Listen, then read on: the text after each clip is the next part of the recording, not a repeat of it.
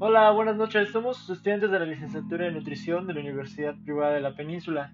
Hoy queremos hablar de un tema acerca del nuevo etiquetado de los alimentos que consumimos. Así que, Paloma, de, Paloma sí, es muy, muy curioso, ya que desde tiempos anteriores siempre hemos satanizado a los alimentos inútiles.